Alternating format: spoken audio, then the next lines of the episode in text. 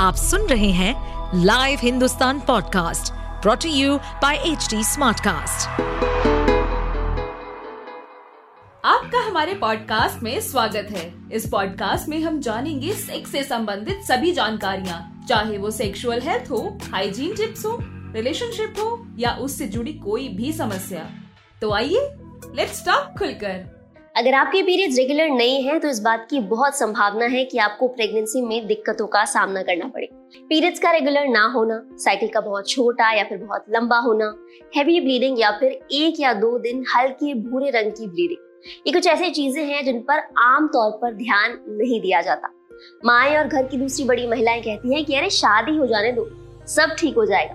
लेकिन जब आप वाकई शादी के बाद फैमिली प्लानिंग करने लगते हैं तो आपको मिलता है हेल्थ इश्यूज़ का बहुत बड़ा सरप्राइज़ पीरियड साइकिल की शुरुआत में महिला के दिमाग का हाइपोथैलेमस हिस्सा जी एन आर एच यानी गोनाडोफिन रिलीजिंग हार्मोन बनाता है, जो कि पिट्यूटरी ग्लैंड को स्टिमुलेट करता है। इसके बाद एफ़ एस एच यानी फॉलिकल स्टिमुलेटिंग हार्मोन बनता है, जो कि ओवरी में एग बनाने का सिग्नल भेजता है। इसे मेडिकल टर्म में फॉलिकल्स कहा जाता है। हर महीने दोनों में से केवल एक ओवरी में ही एग बनता है। जो कि एस्ट्रोजन बनाता है। ये एस्ट्रोजन खून में जाकर मिल जाता है और जब खून में इसकी ठीक ठाक मात्रा हो जाती है तो पिट्यूटरी ग्लैंड को फिर से सिग्नल मिलता है और इसके बाद एल एच यानी ल्यूटनाइजिंग हार्मोन बनता है, जिससे ओवुलेशन होता है। ओवुलेशन किट भी इसी हार्मोन का पता लगाती है। इसके बाद जैसे जैसे एग मेच्योर होता है, उसके पास गांठ जैसी कोशिकाएँ डेवलप होने लगती है। इसे कॉर्पस ल्यूटिम कहा जाता है। इसके बाद गर्भाशय में नर्म बिस्तर जैसी लाइनिंग बनने लगती है, ताकि पूरी तरह से मेच्योर होने के बाद जब एग ओवरी को छोड़कर बाहर आए तो फर्टिलाइज होकर उसे डेवलप होने के लिए एक कंफर्टेबल जगह मिल सके।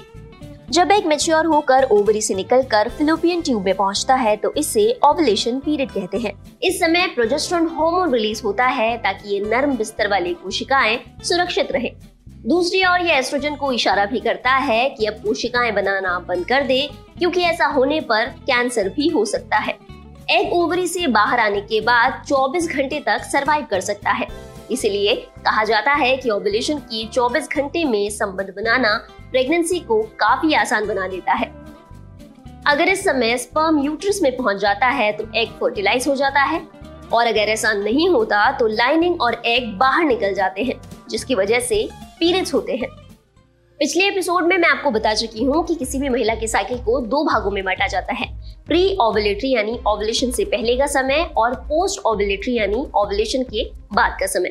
ओवुलेशन के बाद का समय फिक्स होता है चौदह दिन का। लेकिन प्री ओवुलेटरी यानी जब अंडा बनता है, तब तक का फ़ेज़ हर महिला के लिए अलग हो सकता है। और यही कारण है कि हर महिला के पीरियड साइकिल अलग अलग हो सकते हैं।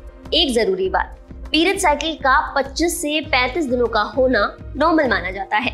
लेकिन अगर आपके पीरियड्स हर 20वें 21वें दिन आ रहे हैं, या फिर 40 या 50वें दिन आ रहे हैं तो ये बिल्कुल भी नॉर्मल नहीं है। ये इशारा है कि आपको तुरंत डॉक्टर से मिल लेना चाहिए। ऐसा कई कारणों से हो सकता है। इन कारणों में थायराइड पीसीओएस यानी पॉलिसिस्टिक ओवरी सिंड्रोम जिसे पीसीओडी भी कहा जाता है प्रोलेक्टिंग हार्मोन का ज़्यादा मात्रा में बनना या फिर एंडोमेट्रियोसिस शामिल है। एंडोमेट्रियोसिस नाम जितना कॉम्प्लिकेटेड है, उतनी ही कॉम्प्लिकेटेड है ये बीमारी। अभी कुछ देर पहले मैंने आपको एक्सप्लेन किया कि किस तरह से महिला के यूट्रस में लाइनिंग बनने लगती है ताकि एग फर्टिलाइज होने के बाद वहाँ आसानी से रह सके। इस बीमारी में ये लाइनिंग गर्भाशय के बाहर निकलकर फैलने लगती है और न केवल फिलोपियन ट्यूब बल्कि ओवरीज को भी कवर कर लेती है, जिसके बाद एग मच्योर होकर बाहर नहीं हो पाता और प्रेगनेंसी में कॉम्प्लिकेशंस आती है।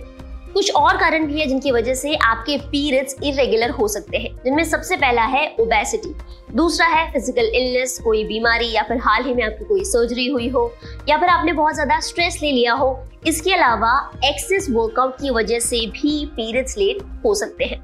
और यही कारण है कि मैराथन या फिर दूसरे स्पोर्ट्स में भाग लेने वाली महिलाओं के पीरियड ज़्यादातर रेगुलर नहीं होते।